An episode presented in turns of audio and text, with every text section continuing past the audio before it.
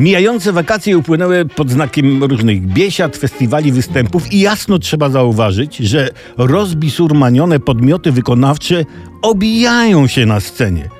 Zrzucają te podmioty wykonawcze typu pani Maryla, typu pani Halinka, typu inny zespół, obowiązek śpiewania na publiczność. Nie wiem, czy zauważyliście, bo podmiot wykonawczy, który bardzo lubią, a więc Rodowicz, śpiewa Niech żyje bal i każe publiczności śpiewać za siebie. Niech żyje i cyk, mikrofon w stronę publiczności, publiczność bal. Bo to życie podpowiada podmiot wykonawczy Rodowicz, publiczność to bal jest nad bale. Ja przepraszam bardzo, ale Zapłaciłem za bilet, żeby posłuchać, jak artysta śpiewa. W końcu wziął za to pieniądze, a nie żeby ludzie obok mnie fałszowali. No w mordzie o co chodzi, nie? Zrzucać na publiczność swój występ. To tak jakby aktor grający w teatrze w zemście mówił: Niech się dzieje wola nieba, z nią się zawsze zgadać. Co?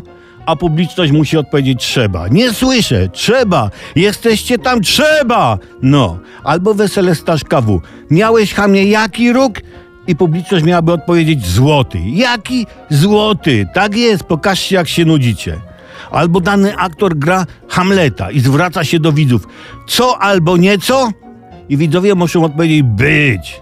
No, krucha rzęka i wiadro kalarepy nieobmytej z ziemi.